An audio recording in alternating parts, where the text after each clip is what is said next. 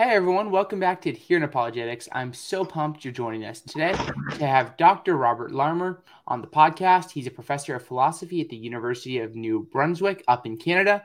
And today we're going to be talking about methodological naturalism and miracles. So, Robert, thank you so much for joining me. How are you doing today? I'm quite well. Thank you. That's good. I'm super excited for today. I just want to say, as always, with this podcast is brought to you guys. So if you value what we do, uh, you can support it at patreon.com slash adherent apologetics. Um, you can support for as little as a dollar a month, and that'd be huge. But Robert, it's your first time on the show. Do you want to talk a little bit about like who you are and what you do and just kind of like introduce yourself?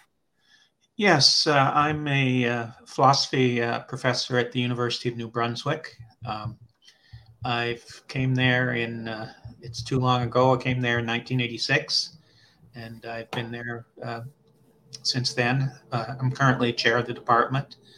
Um, we're a small department, so we teach in a lot of different areas, but my areas of kind of specialty have been in philosophy of religion. Um, I've written extensively on uh, the topic of miracle with several books on miracle, and uh, I've also written quite a bit uh, on uh, the intelligent design movement and uh, questions around philosophy of science. And uh, mm. I've done a little bit of publishing in uh, uh, applied ethics, especially business ethics. Yeah. That's super cool. Um, to get things started, Robert, do you want to talk a little bit about like what is this idea of methodological methodological naturalism? Well, methodological naturalism um, the term was first used by a philosopher uh, called Edgar Brightman in a 1937 article. Um, but then the term uh, was kind of reinvented by a Christian philosopher at Wheaton, uh, Paul de Vries. I don't think he knew of Brightman. But what he suggested in coming to terms with uh, the relation between uh, religious belief and uh, scientific investigation is that people should adopt what he called methodological naturalism. So, methodological naturalism uh, claims to be metaphysically neutral. Um, you're not uh, saying that you are a naturalist. You're not a, uh, saying as a matter of fact that you believe in naturalism. But for the pursuit of science, what uh, De Vries recommended was that you act as if you are a naturalist. That is to hmm. say, you presume that for anything that happens in the physical world, there is a natural cause. So, what he was recommending is that scientists should recommend as their uh, prescribed method that any event they investigate, they uh, posit that there must be a natural cause, so that as a scientist, you could never posit a non natural cause for an event. Mm. So, for example, if you were talking about the origin of life, uh, you could never invoke a design uh, explanation. You would have to look for an explanation in terms of purely natural, non teleological causes. And I presume that if, in the case of, say, a miracle, say somebody um, recovering very quickly from what was uh, thought to be a terminal disease, say they recover very, very quickly, uh, that you would never uh, attribute that to uh, some kind of supernatural cause. You would attribute that to some kind of natural cause, even if we don't know what that cause is. Okay. So when we're thinking about like methodological naturalism, what we're trying to do here um, for someone that like ascribes this view is that when we're answering questions about the world, like like why did life arise or how did this person's cancer go away or things like that, the tools that they're going to use are tools that are devoid of like supernatural agency. Um, and they're really going to look to explain things like within like the laws of nature or like whatever like the fundamental like forces of like the natural world are, and that's kind of where it ends under this picture. Is that right? That would be exactly right. So, um, suppose you are, uh, suppose you're praying and you feel that, uh, say, an inner voice spoke to you and you uh, are thinking about how that should be explained. Uh, that would need to be explained in terms of purely natural causes rather than saying somehow it was uh, directly, uh, say, a supernatural being uh, speaking to you. Or if you were to take, uh, well, this would be an extreme example, but suppose we admit or say that Jesus uh, died and in three days was alive again. Um, if you were uh, a thoroughgoing methodological naturalist, you would have to say that the only causes that we can uh, posit for that would be purely natural ones. You, hmm. You'd have to say, we don't know how this happened, but however it happened, there's a purely natural explanation. Okay. So, what I'd like to do is I want to in a minute get into like some of the objections you've brought forward to like this view, but first I just want to like paint a picture of like why would someone hold to this view? Like why would people like be methodological naturalists?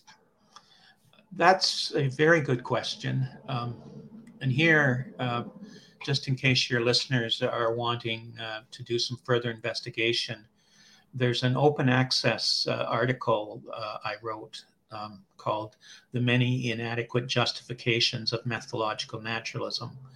And in that article, I go through the various uh, reasons people have given to accept methodological naturalism and I critique them.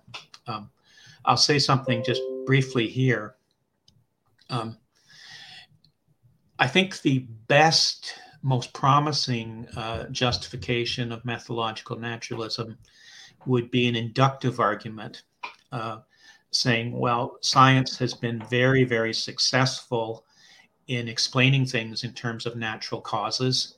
So when we uh, find an event that we don't yet have an explanation in terms of natural causes, uh, our past experience suggests that we will have one. Now, here in a response, I think what we need to do is make a distinction between uh, what uh, is sometimes known as nomological science and historical science. Um, nomological science has to do with events that are regularly repeated. So, for example, uh, I live uh, near the Bay of Fundy, and the tides come in and go out on a regular basis.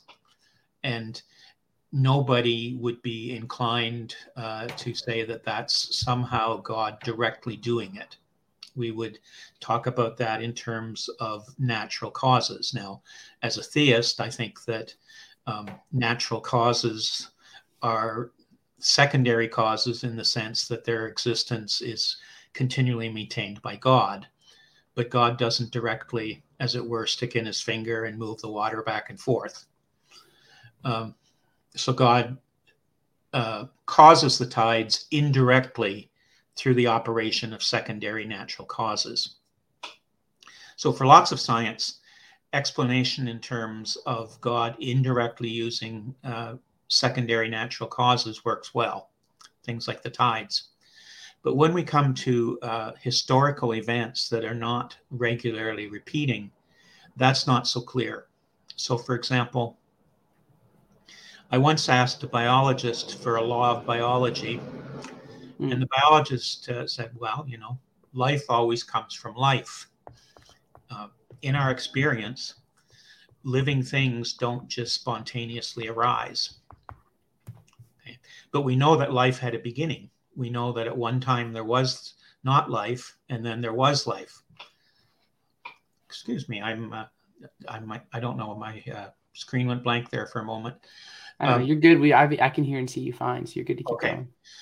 Um, so when we come to explain things that uh, aren't regular in the sense of being law governed, it's not so clear that the inductive argument actually um, goes in the direction that uh, we should always posit a natural cause.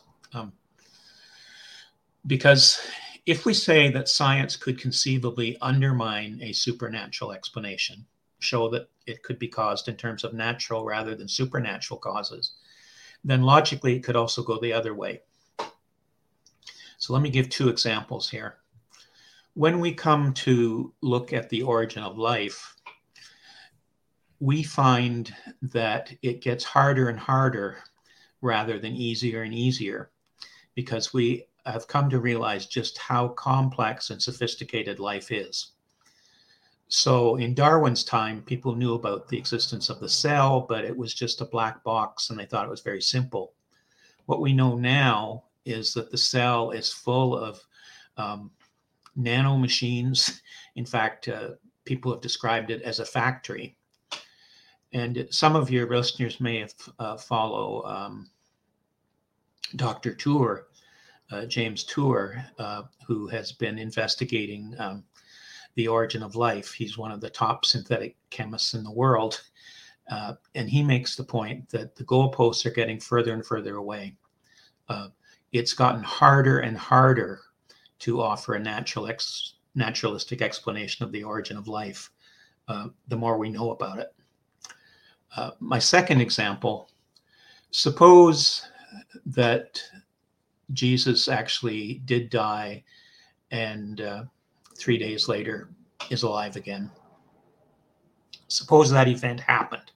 Um, well, 2,000 years ago, we knew a lot less about human physiology than we do now. Okay. Now, the increase in knowledge we have of human physiology has not made it easier to give a natural explanation of how that could happen. Rather, it's made it harder.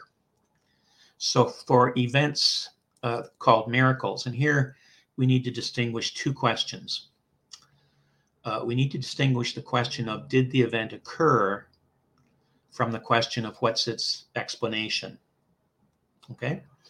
Now, supposing that certain events uh, historically regarded as miracles, that those events actually occurred, we can ask the question whether it's the uh, progress of science had made it easier to give those a natural explanation or harder. So suppose at a spoken word, Jesus turned water into wine. Or suppose we have the resurrection. Well, we know a lot more about the chemistry of wine than we did 2,000 years ago. That increased knowledge has made it harder rather than easier to explain how water could instantly turn into wine upon somebody commanding it. Similarly, we know vastly more about human physiology that has not made it easier, but harder to explain how uh, somebody, after being three days dead, could come to life again. Okay.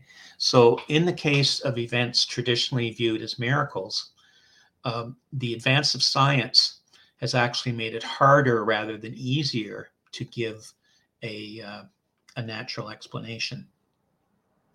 Now, this goes back to uh, I said the most promising justification of accepting methodological naturalism is the success that science has had in explaining things in natural terms. Okay, well, that's true for a certain set of events, things like tides, uh, certain diseases. But for things like the origin of life or the events uh, traditionally viewed by Christians as miracles, the advance of science actually goes the other way um, it makes it harder, less likely that there's a natural explanation. The more we know, the less easy it is to suppose there could be a natural explanation. Okay. yeah, that's, yeah, no, but, that's very helpful. One distinction that you brought up that I think is super helpful for like thinking about like methodological naturalism and like um, its value or lack thereof is like you brought up the idea of um, like we should really like this is a really good tool when we're looking at regular events like say like the tides um yes. coming in and out but when you get to non-regular events like you brought up say like the origin of life and stuff like that that's when things um, get a little bit more tricky because we don't have like this repeated experience that we can like rely on to help like understand like the phenomena and whatnot in fact we have the repeated experience that life does not just arise spontaneously yeah. Um, so if I run over a rabbit on the road, uh, just leaving it there there's lots, there's enough energy to rebuild it, but uh, it's not going to get rebuilt. And mm-hmm. simply having a lot of time doesn't make it easier because the rabbit just decomposes. Mm-hmm. Yeah. For sure. So, what I'd love to do now is kind of look at some of these objections um, that you've brought towards like methodological naturalism. And the first one is like the truth seeking objections. Like, what is this objection to methodological naturalism? Yeah, the objection here is that suppose there are actual events that are caused by the direct uh, action of a supernatural agent. So suppose uh, suppose that miracles do happen, miracles in the sense of uh, divine intervention to bring about an event that nature would not otherwise uh, produce. Okay.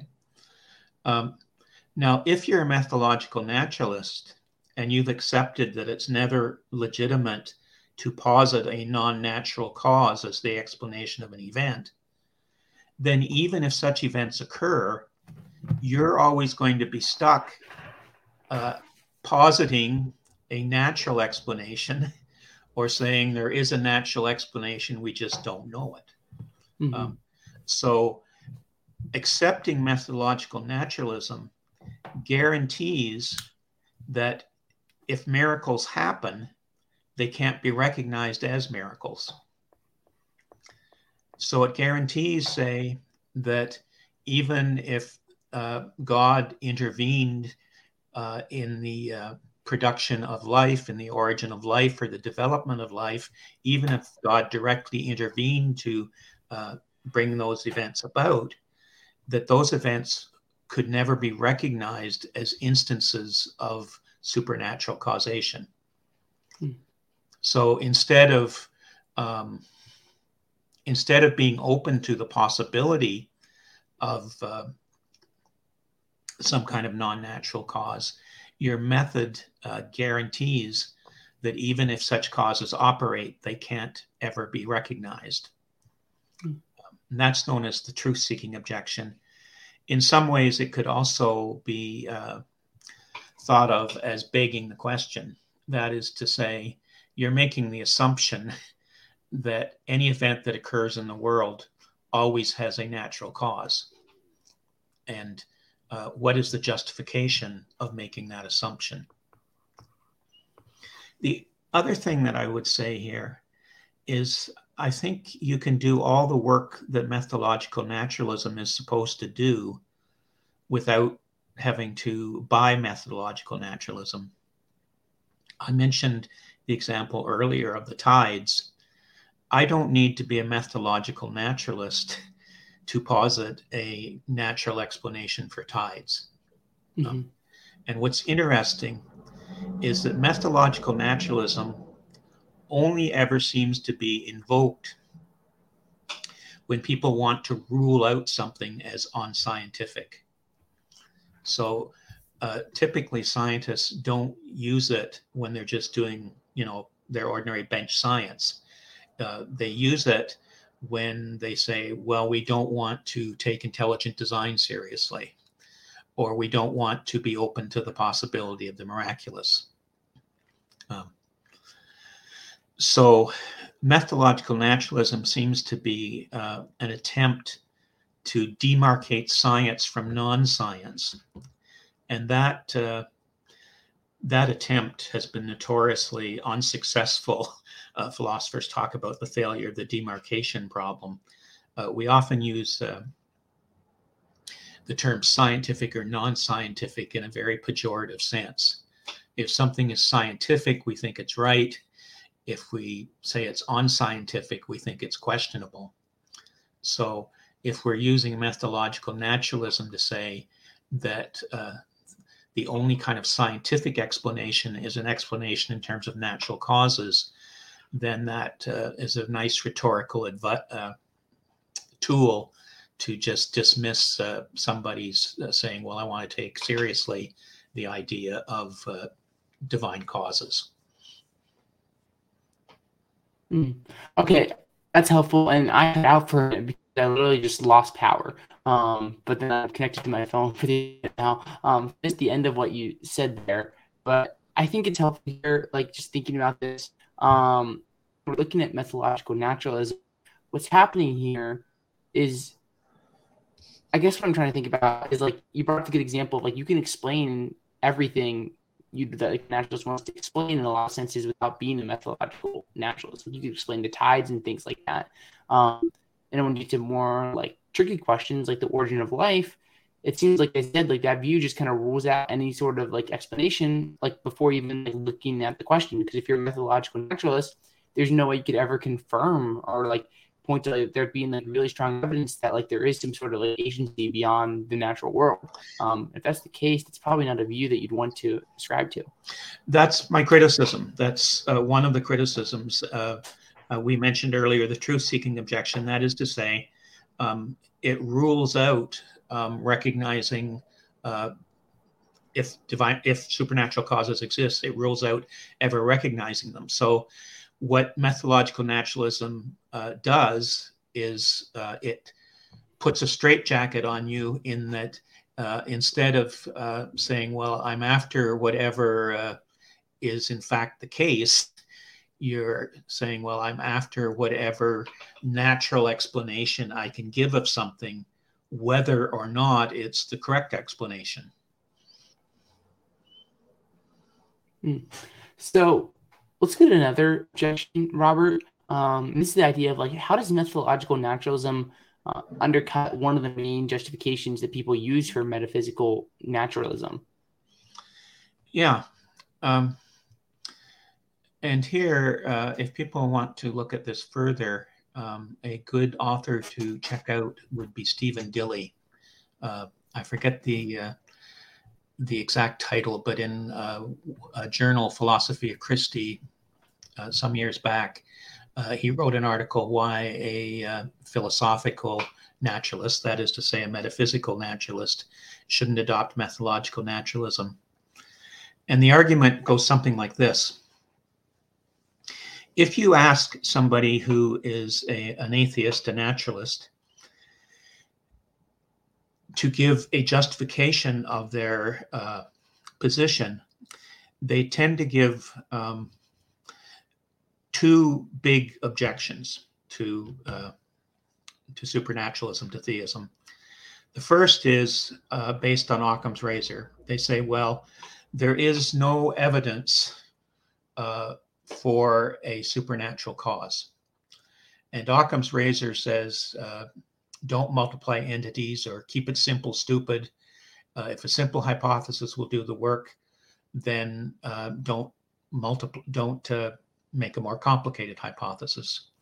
So one great justification of uh, ontological or metaphysical naturalism is they say, well, there's no evidence of supernatural causation.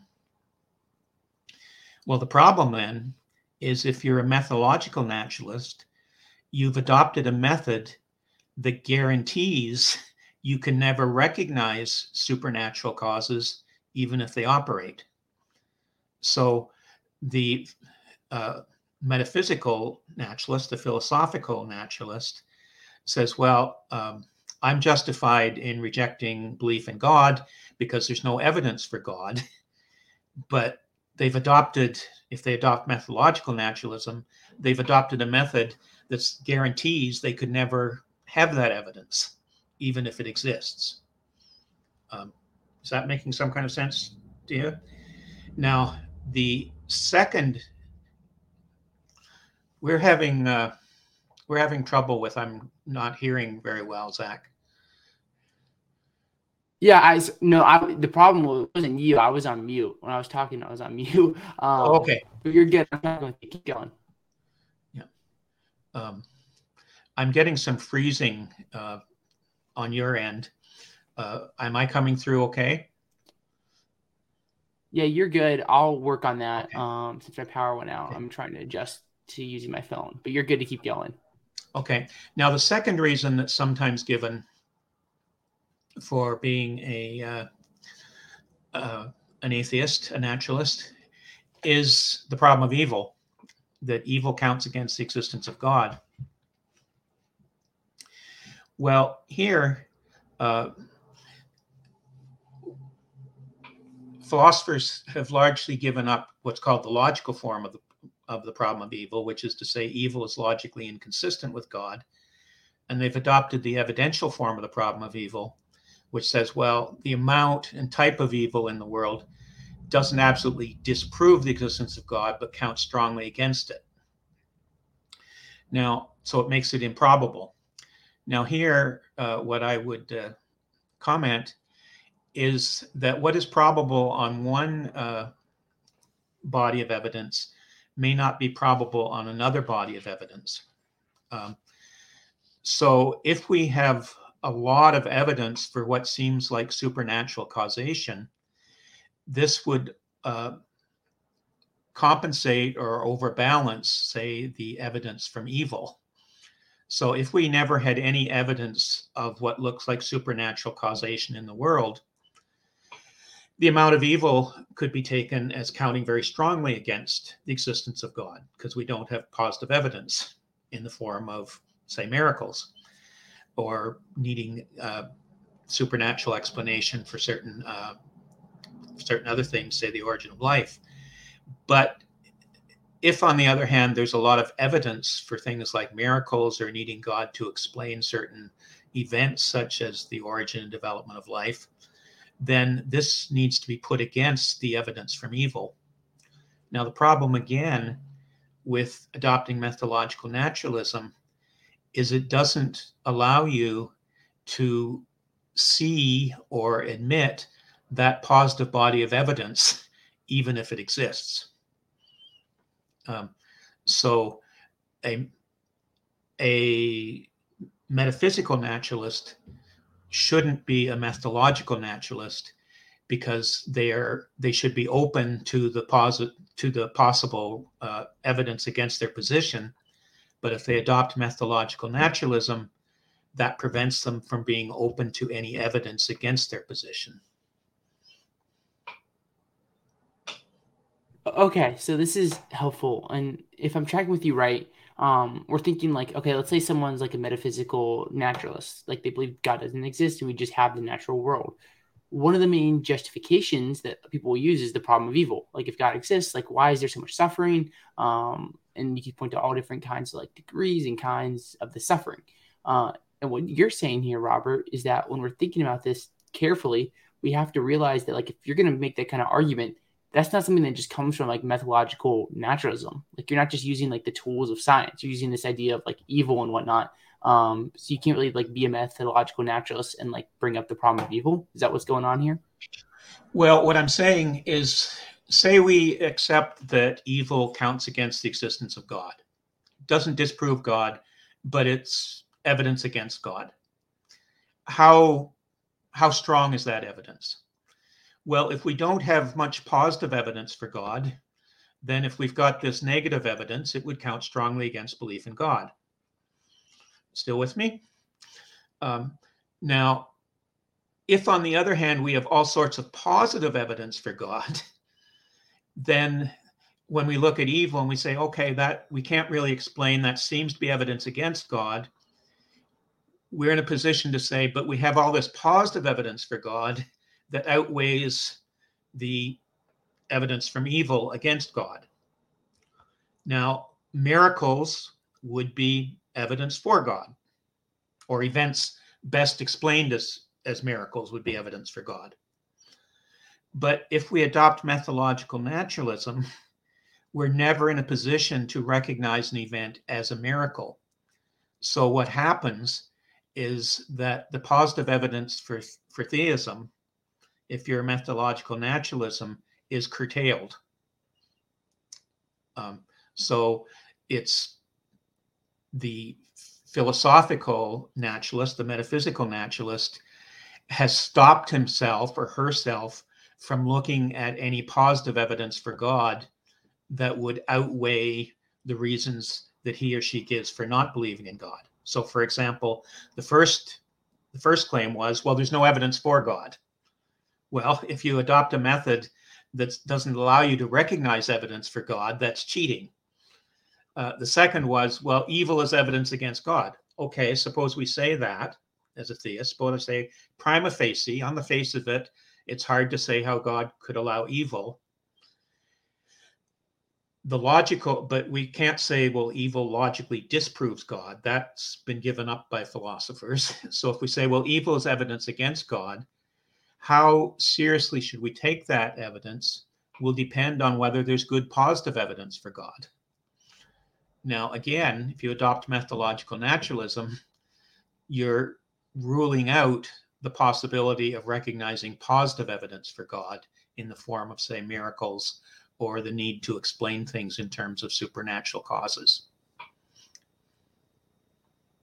Okay, that's helpful. Anything else you want to say, Robert, on this before we look at like some problems for theists who might be methodological naturalists? Um, well, one thing I would say, and this is in the article that, uh, that led you to uh, talk to me, some people want to say, well, couldn't we just apply methodological naturalism provincially? Couldn't we just apply it in some di- scientific disciplines and not others? Um, I don't think that's going to work very well. Uh, for example, psychologists want to be uh, viewed as as scientists. Um, if somebody says, "Well, we shouldn't apply methodological naturalism in psychology," And I say, why? And they say, well, uh, because the human isn't a purely physical being. Uh, the point is that science tends to say that it can explain anything that happens in the world. And it's going to be difficult to give a non arbitrary reason that doesn't involve some kind of metaphysical commitment uh, to say, well, I'm going to use it over here, but I'm not going to use it over here. But we could go on to the uh, to the other point, um, another criticism I gave. Okay, yeah, let's do it. So the um, question then here, sorry, I was I was like, are you going to talk or I'm going to talk? But I'll go. Um, go is like one thing you talk about is like there's a problem for theists um, who are methodological naturalists. Um, what's this problem, Robert? Well, the problem is if you're a methodological naturalist, um, you're going to be tempted to say that God always achieves his purposes through the instrumentality of secondary causes. Okay, I mentioned the tides before. So we might say, well, God causes the tides, but God causes the tides by creating uh, uh, bodies that uh, by by creating bodies that have uh, the power to attract one another, gravity. Okay, so God creates the earth. Sorry, God creates the material world. Uh, we have coming about out of the uh, properties that things have, uh, the formation of say planets, uh, the formation of the Earth and the Moon. Uh, the nature of the moon having mass and the nature of the earth having mass is that there's gravitational attraction. And the gravitational attraction of the moon acts on the fluid on earth, uh, the water. So we think of God as creating the tides indirectly through the properties of the things that he created and upholds, secondary causes. Um, and it's clear that God uh, does work through the instrumentality of secondary causes. As a theist, I don't think everything that happens in the world is a miracle. Okay. Um, however, as a Christian theist, I think there are some events that happen that cannot be simply explained in terms of the properties of secondary causes. So throughout um, throughout history, we have certain events that people took as signs and wonders, as miracles, and they took these things because they're so wonderful, they're so on. Uh, uh, so out of the normal or natural that they uh, took it to be a sign of uh, what God wanted to uh, to impart. So, uh, take the Old Testament story of Elijah's contest with the prophets of Baal. You have you have the worship of Jehovah being undermined, uh, and you have uh, Elijah calling together these prophets of Baal, false god. Uh, you have Elijah saying, "Okay, we're going to have a contest. Um, who calls down fire from heaven? That's the per- that's the indication of who has the correct understanding of the divine." Uh, and the story goes that the uh, um, the false priests of Baal or the priests of Baal, they do all they can, but they can't call down fire from heaven. Elijah says, Okay, I'm going to call down fire from heaven and uh, burn up this sacrifice. Or take perhaps another example the uh, narrative in the New Testament of Jesus multiplying loaves and fishes. In our experience, loaves don't just multiply, fish don't just multiply. Uh, so this seems to be an event that would not occur if nature were just left to itself. And that's what we mean by a miracle. People don't come back from the dead after three days being dead if nature is just left to itself. Okay. So the problem with adopting methodological naturalism is you've adopted uh, a method which says, well, whenever you come across an event, you must give it a natural explanation. Well, if you're a methodological naturalist and you come across the multiplication of the loaves and fishes, if you think that actually happened, or you think that Jesus actually was back to life after three days, what you have to say is somehow that was just implicit in the order of nature. Um, now, traditionally, historically, theists have said God not only acts indirectly through natural causes, but also on occasion acts directly. The other thing that can happen is suppose somebody says, Well, I'm going to be a methodological naturalist as a scientist when I'm wearing my scientific hat, but when I'm wearing my religious hat, I'm going to talk of miracles. It seems to me that that would involve you in something of a schizophrenic attitude. Um, so if I'm a scientist looking at the Jesus coming back to life after three days, I say, well, there must be a natural explanation. But if I'm a Christian scientist, I have to say, as a Christian, well, that was also a miracle. Um, how is this going to work? Now, what I'm uh, suggesting is uh, that really uh, people who uh, are scientists, whether they be a theist or a non theist, they shouldn't be a methodological naturalist. Um, if you're looking for, for truth, then presumably you should be open to um, the possibility that sometimes events don't have a natural cause. Yeah, it seems like in your view, Robert, like what I've been understanding you as like you've been going through this interview is like we're thinking like when we're doing like the project of science or the project of history, we shouldn't before we get do our investigation just narrow down to like a certain subset of causes. Um, we should really keep our minds open with regards to all the possible views. And I think you could do that and still say like, hey, even like with scientific questions, like let's not be methodological naturalists, but hey, let's put like weight towards naturalism here and let's go from there. And if there's not a good explanation, well, let's think about it even further and see if it looks like there'd be like agency or things like that. So I think exactly. it's kind of a approach. Yeah.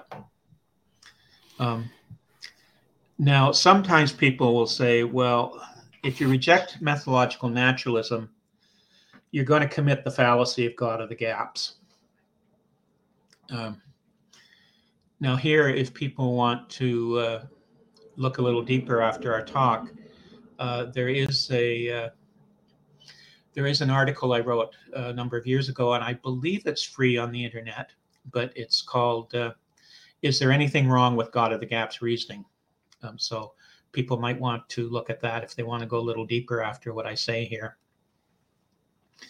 Um, the God of the Gaps is uh, a version, or it's suggested it's a version of what's known as the fallacy of ignorance, uh, argumentum ignorantium in the Latin.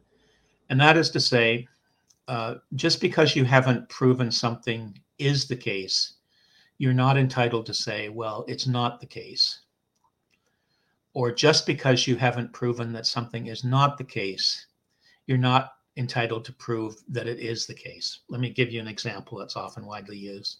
Suppose somebody says, well, nobody has ever proved that ghosts don't exist. And then they say, so that means that ghosts exist. Um, that would be that that would simply be bad reasoning or suppose somebody says well you haven't proven that that mushroom is poisonous you know we're out in the woods on a walk and I say to you, okay, let's pick that mushroom and have it for supper. And uh, you say to me, uh, well, uh, maybe that mushroom is poisonous. And I say, well, we haven't proven that it's poisonous. Therefore, it's not poisonous. That would be really bad reasoning. So people often say, well, if you claim that God did something, that's simply an expression of ignorance. That's simply saying, well, because we haven't yet given a natural explanation, that doesn't mean it uh, that it doesn't have one. And then they go back to what I mentioned as the inductive justification of methodological naturalism. They say, well, uh, look, uh, science has been so successful in giving natural explanations, we should uh, hold out and say that there will be a natural explanation.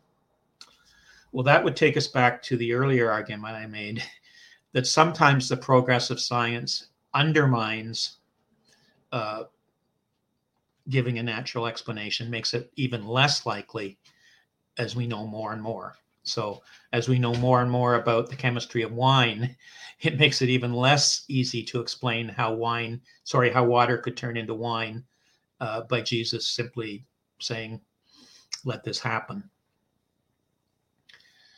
Um, the other point that is made here is that events we call miracles, they occur within a wider teleological pattern. Um, a very good on this uh, topic is uh, Stephen Meyer in his books on intelligent design, uh, Signature in the Cell, and uh, Darwin's uh, Darwin's uh, Dilemma. But a point here concerning, say, miracle or the origin of life, as a, another example, would be that what we're explaining uh, is not just simply a uh, an anomaly. Rather, it uh, occurs within a pattern where agency is often evident. Um, so, for example, if we're talking about the origin of life, when we look at the cell and what's in the cell, we find things that uh, are uh, basically machines. They have all the structures, they're highly sophisticated uh, nano machines. In fact, people, you'll have scientists describing this the cell as a factory. You'll have talk of a code, the genetic code, information in the code. You'll have proteins described as machines. Well, the structures that we're observing, those are structures that we typically uh, see as being produced by intelligent agency. Um, so it's not simply, well, here is something that we just can't explain. It's that here is something that we routinely explain in terms of intelligent agency. Now, when we come to the question of miracles, say, um, take, and again, distinguish the question of whether an event occurred from its best explanation. Okay. When we talk about a miracle, we've got two questions. One, did the event occur? And two, is it a miracle? Because to call an event a miracle is to talk about its cause. Okay. It's not simply to say, here's a here's an event. It's to say, here is what caused the event. So when we talk about the resurrection of Jesus, we don't simply say Jesus is back from the dead. Wow.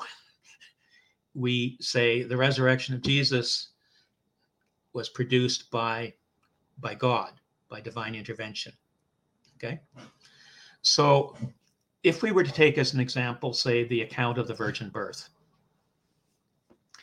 this young woman, Mary, doesn't simply find herself uh, inexplicably pregnant. Like she doesn't say, oh, okay, here I am. Uh, I, am four months pregnant and I have no idea how this happened. You know, I haven't had sex. I have no idea. It's just there. Well, notice that the account isn't that. It's not only that uh, it's not only that Mary uh, is pregnant. It's that Mary is told by God that she will be pregnant, and what will be the reason for her being pregnant.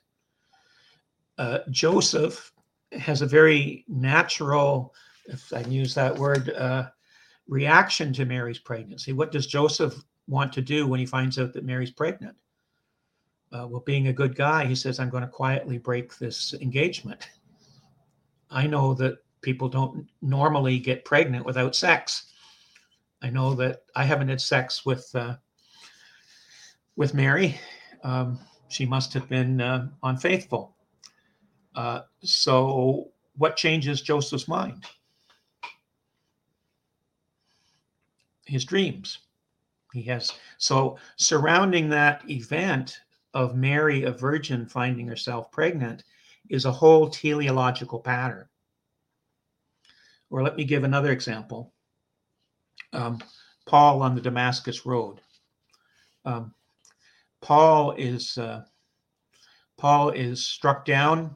He has this experience. He's told to go into Damascus. He's struck blind. Okay, what happens at the same time is that a man, Ananias, is praying, and Ananias is told by God, uh, Go lay your hands on Saul uh, to relieve him of the blindness. And I'm going to tell uh, Saul, Paul, um, that he's going to be my uh, spokesperson how much he must suffer.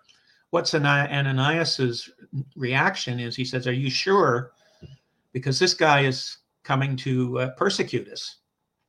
Okay, but you have, as it were, this whole pattern of not only is Saul struck blind, uh, he's healed by a man who, uh, in prayer, uh, is given a message from God to give to Saul. Or if you think about Peter and Cornelius, Peter has this uh, vision of a sheet being let down with animals in there that he's told to kill and eat. And he says, No, but those are unclean. The same time, Cornelius, a Gentile, is told, Send, send in uh, people to get Peter. And what you have is the whole uh, understanding of the Jews who uh, felt that uh, God was simply for the Jewish people and not for the Gentiles. You have Peter being taken out of his uh, mindset of this is only for the uh, this is only for the Jews, and Cornelius, the gospel is going to the uh, the gospel is going to the Gentiles. So you have this pattern. It's not just oh, we've got this strange event that we can't understand. It's that we have this wondrous event that uh, expresses uh, what God wants done in the world. I've carried on a long time on that, but I, I hope it makes some kind of sense. Yeah, I think that does make sense, and I think it's helpful that like we can just say that like when we're looking at like thinking about miracles, um, you brought up a good job. You did a really good job of bringing up how like the context matters. Like if you look at things like the resurrection or like Paul's conversion, like these are things with a lot of like religious context surrounding them that can help us to like understand that they are miracles and like what's going on there. Um, yeah, and that that gives one us thing I'm guide. wondering though. Go ahead. Sorry. No, you're good. Um, well, I guess what I was gonna say is the one thing I wondered is like, what about like people will claim miracles are happening today with like healings or things like that? Um, is there less of a religious context now, or like how does that fit into the picture? Um, well, just before I go there, um, I want to give one other example. Um, I was uh, in a thunderstorm one time at my home, and uh, I was lying in bed and there was all this very loud thunder, lightning very close. And I heard my mother in the night say, Oh, what's that? And in the morning, I asked her about what I'd heard. And she told me that a, ball of blue light had floated in a window, hovered over her bed very for a short time, and then floated out the other window. Now, there's a pretty amazing, unusual event, but I did not have the slightest uh, inclination to take it as a miracle because there's no surrounding context that would make it, you know, uh, reasonable to view it as God somehow sending me a message or sending my mother a message. Okay. Now, you mentioned uh, miracles happening today. Uh, I think very often there's a context. We've also been, uh, I'm not a cessationalist, I'm not a dispensationalist. I, I do take seriously that miracles continue to happen. Um, a very good book here that I will recommend is Craig Keener's a two volume book on miracles. And he has more recently a shorter book, uh, Miracles Today. Um, if somebody wants to uh, look at yet another book on miracle, um, I could recommend my own book, uh, philosophical book, um, The Legitimacy of Miracle. In it, I give an appendix in which I uh, discuss and chronicle uh, some cases that I've come across. Um, so, for example, uh, we take it as part of God's nature that He's merciful. So, when, uh, say, when prayer occurs and people are healed dramatically, uh, there does seem to be a context there that would uh, make it appropriate to view it as something that God would do. Mm-hmm. Okay, yeah, that's really helpful, Robert. Um, here's something I'm wondering, like maybe like getting towards like the scientific examples. Um, some people might say that like not accepting methodological naturalism is like a science stopper. Like we're looking at the origin of life, and it's okay. Like let's just stop the science. Um, forget about what's going to happen in the next hundred years. We're just you're just trying to like pull the brakes on like origin of life research, or you could give examples of some people would say like evolutionary theory or cosmology. Like um, when we don't accept methodological naturalism, we're really pulling the brakes on science and stopping it. Uh, how would you respond to this kind of objection? I think that's a very common and a very bad uh, objection. As I say, it's very, very common. Uh, first, um, people who say want to give a naturalistic explanation of the origin of life, uh, they can keep going. Uh, say somebody is an atheist and they say, well, look, suppose I accept that Jesus came to life after three days being dead. Suppose I have to accept that event, but I don't want to call it a miracle. I want to give a natural explanation. And I'm going to say, go for it. Mm-hmm. Uh, just uh, do not do not tell me that you have that explanation and explain to me why you think that you will get it because as i say the induction goes the other way the more we know about human physiology the harder it is to give that explanation the more we know about the cell the harder it is to talk about how we could get that without design but nothing in what i've said says that people who want to pursue the possibility of a natural explanation uh, can't go ahead and try and do it. Um, in fact, uh, what I'm suggesting is let hypothesis flourish. Uh, put design on the table for the mm-hmm. origin of life. And of course, if somebody can give a natural explanation that is plausible, then Occam's razor will get rid of the supernatural explanation. Mm-hmm. So uh, I'm happy to uh, I'm happy to let people with a different view try and give a different explanation. Okay, mm-hmm. so that's the first point. It doesn't stop science at all. Um, second, explanations do stop somewhere. Now, in principle, we say that all explanations, all scientific explanations are in principle revisable. Sure, in principle. But take, for example, the scientific claim that your heart pumps the blood or that the blood circulates in your body. How easy is it going to be to overthrow that? I mean, in, in, in practice, we say, look, we have an explanation of why the blood circulates in the body. It's that the heart pumps it.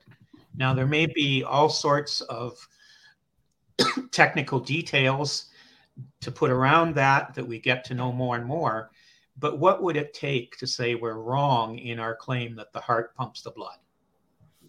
That the explanation of the blood circulating is the heart pumping it. So, um, in principle, yeah, you could say we could be mistaken, but it's very hard to think that we in actuality could be mistaken. So explanations do tend to end somewhere. Mm-hmm. If it's a good explanation, we're justified in accepting it. And we're justified in accepting it until we have reasons not to accept it. Mm-hmm. Okay. what what I really like about um, what you're saying here, Robert, is that like by rejecting methodological naturalism, like this isn't undercutting science. This isn't like anything like that. It's just saying like, hey, we need to have like non-naturalist explanations on the table. It, does, it, it doesn't mean that like, oh, like God has to be the most likely explanation for every unknown question. It's just like, hey, we should just at least consider these things when we're thinking about this, and let's keep researching um, and keep going. But let's just like at least have the option on the table that maybe it isn't all just like a naturalist kind of framework. Yeah, just let there be a place at the table and in principle, suppose it's very difficult to define science. Like if you ask people for a definition of science, it's very difficult to get a, a clear cut definition. But suppose we say that science is the search for natural causes, a disciplined search for natural causes. Suppose we were to say that. Well, there's no guarantee that in a disciplined search for natural causes, we're always going to find natural causes. So, for example, if we take um, Big Bang Theory, the beginning of the universe, our best science seems to suggest that the universe had an absolute beginning. So we went as far back as we could in tracing natural causes, and we came to something that we can't give a natural cause for. Hmm. Okay. Now, arguably, science has done that in the case of the origin of the universe why would it not be possible for us to come to the same conclusion concerning the origin of life? I'm not saying that we have, but I'm saying maybe when we conduct a disciplined search for natural causes and we give it our best shot, our best effort, uh, we devote all sorts of resources to it, maybe sometimes we will come to the conclusion that for certain events, we cannot explain them completely in terms of natural causes. Arguably, we've done that in the case of the origin of the universe. Uh, it may be that we have to come to that conclusion regarding, say, the origin and develop uh, the origin of life or certain developments in life's history. Uh, it may be that we, in investigating uh, certain events, say certain healings, that we would come to the conclusion no, there's not a natural cause there. Now, indeed, uh, I distinguished between two questions earlier. Uh, one, did the event occur? And two, what's its explanation? In the case of life, we can't deny that life is there. So our tendency has been to deny that it needs a supernatural explanation. In the case of miracles, uh, many people want to say, well, uh, they would be so hard to explain naturalistically that we don't think they actually happened. Mm-hmm. That begs the question. The question of whether an event occurred is a different question from what's its best explanation. And the criteria for answering those are different. So let me give you a uh, example that uh, is a bit of a warning. At one time, uh, meteorites, the famous French astronomer Laplace, Laplace would not accept testimony to the uh, fact of stones sometimes falling out of the sky. He said it's only ignorant peasants that report that. and he rejected that on the basis that there was no room in his scientific theory for such events happening. Mm-hmm. Um, so we need to be careful when people report, say, things that look like miracles that we don't say, or that the atheist doesn't say, if they're going to be fair, well, there's no room in my theory for that. I can't explain that naturalistically, so it couldn't have happened. Uh, rather, uh, we should ask, did it really happen? And then ask, and is our theory adequate to its explanation? So we shouldn't let theory trump evidence. We should allow we should allow ourselves to go where the evidence takes us. And hmm. that's a reason why I don't like methodological naturalism. It doesn't allow us to go where the evidence takes us. Hmm. Okay, that's very helpful, Robert. Um, one more like objection here is like the question of like, what about a view of something like a liberal naturalism? Um, maybe people are like, hey, like this consciousness problem, this hard problem of consciousness is pretty hard. Um, maybe consciousness is just non-physical, um, but we can still be naturalists. And you could say the same thing about maybe moral truths or like maybe even like teleological like structure, um, but in a, like a naturalist framework. Uh, can these make sense of like in like salvage methodological naturalism? What are your thoughts here, Robert? Yeah, there's something called liberal naturalism and some people are attracted to liberal naturalism because typically naturalism uh, exacts a very high price. So, for example, a very, very good uh, philosopher of mind, Jaegwon Kim, who was a uh, a metaphysical naturalist, he made a very strong case that if you're a metaphysical naturalist, uh, mental states don't have any causal efficacy. So mm-hmm. what he meant by that is they don't cause anything. Whatever happens was not caused by your mental state. So um, if you uh, if you react to what you think is an insult, it wasn't because your mental state was, you know, I was insulted. It was something else going on.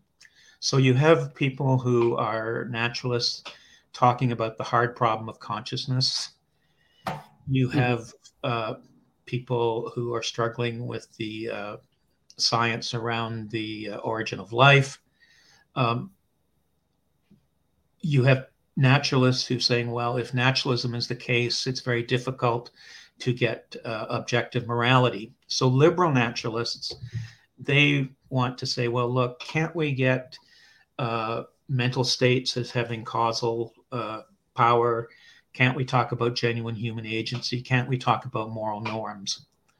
Uh, well, two comments I'd make here. One, it's not evident that you can get that out of naturalism. So you have people who are saying, I don't like those results of naturalism. I want to be a naturalism without those. But mm-hmm. then you have to ask, are they being consistent in their naturalism?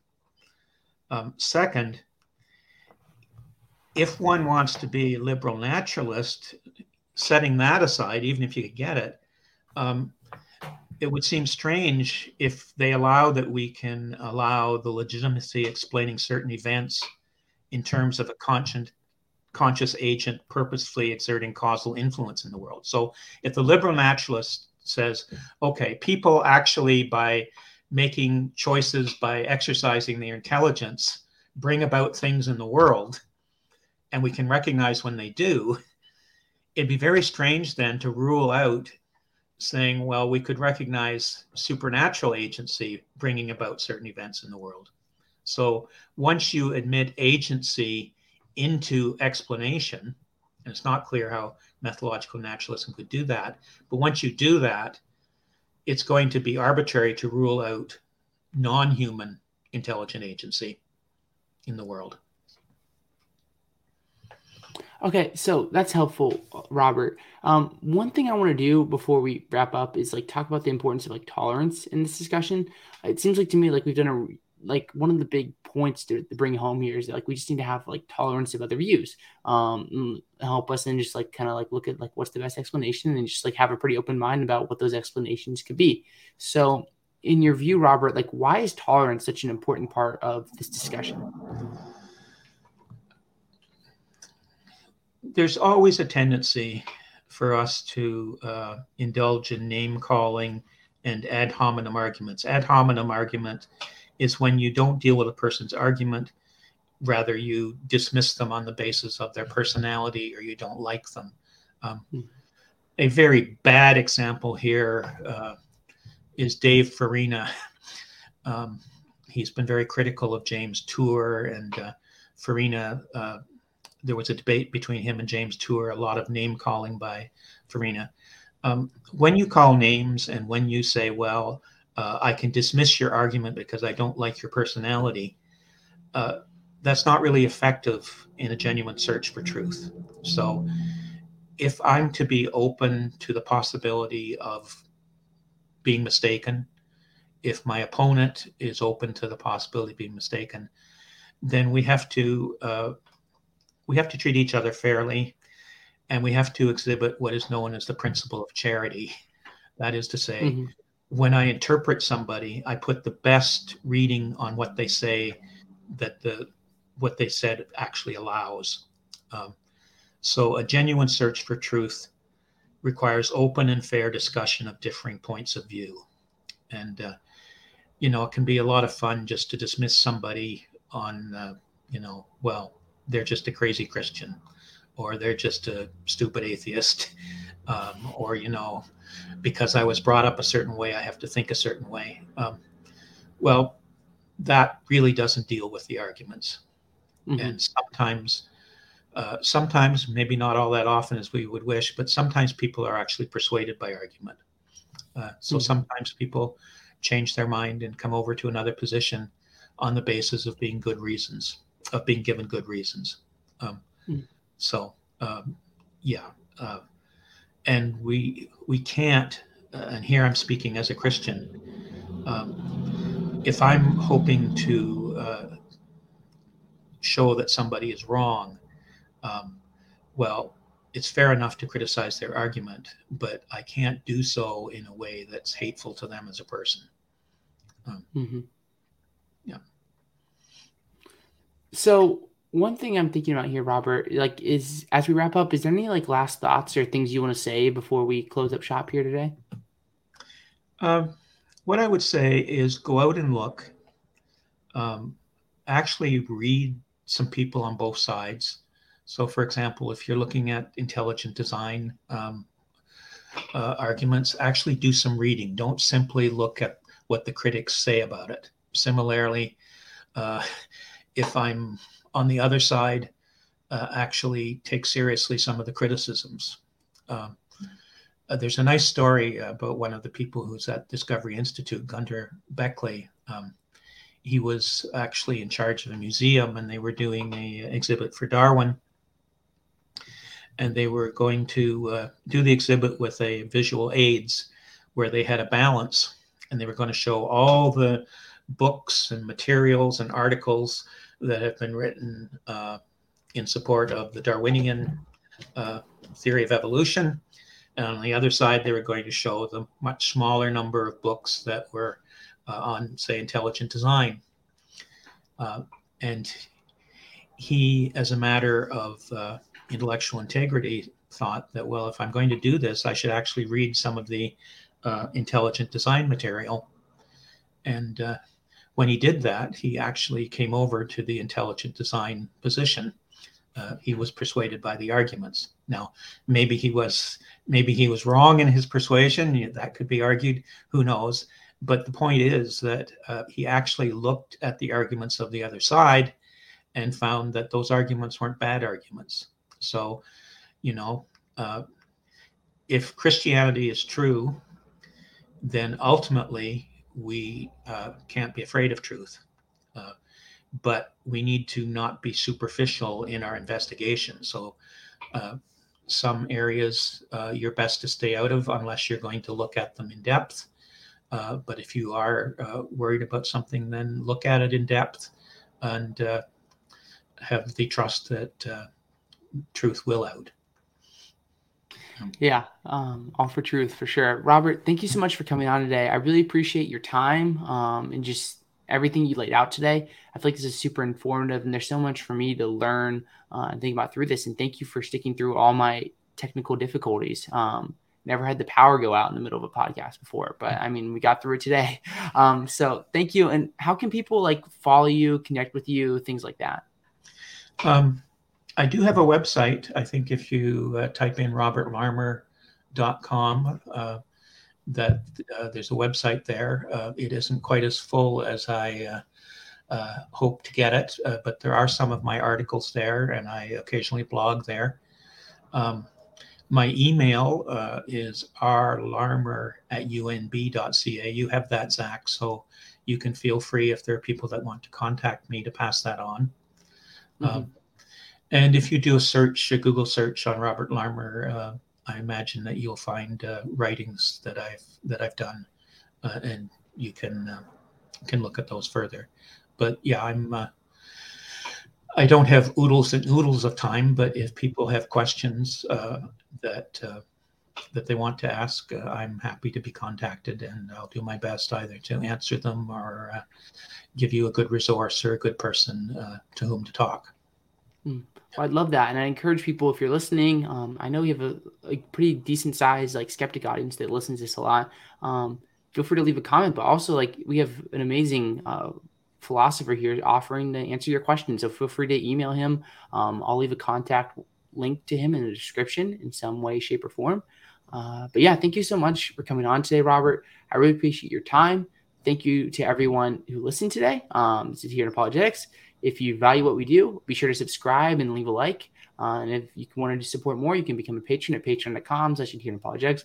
We have a goal of just getting one new patron a month, and you can do that for as little as just a dollar a month. Um, and that'd be huge if you could support the show out a little bit. Uh, but Robert, one last time, thank you so much for coming on today. I really appreciate your time. Well, thank you for having me, and uh, I hope that uh, at least some of this made some sense to you. And I think it made a lot of sense. Uh, so okay. thank you, and thank you everyone for listening. Have a good one, and God bless. Yeah, take care.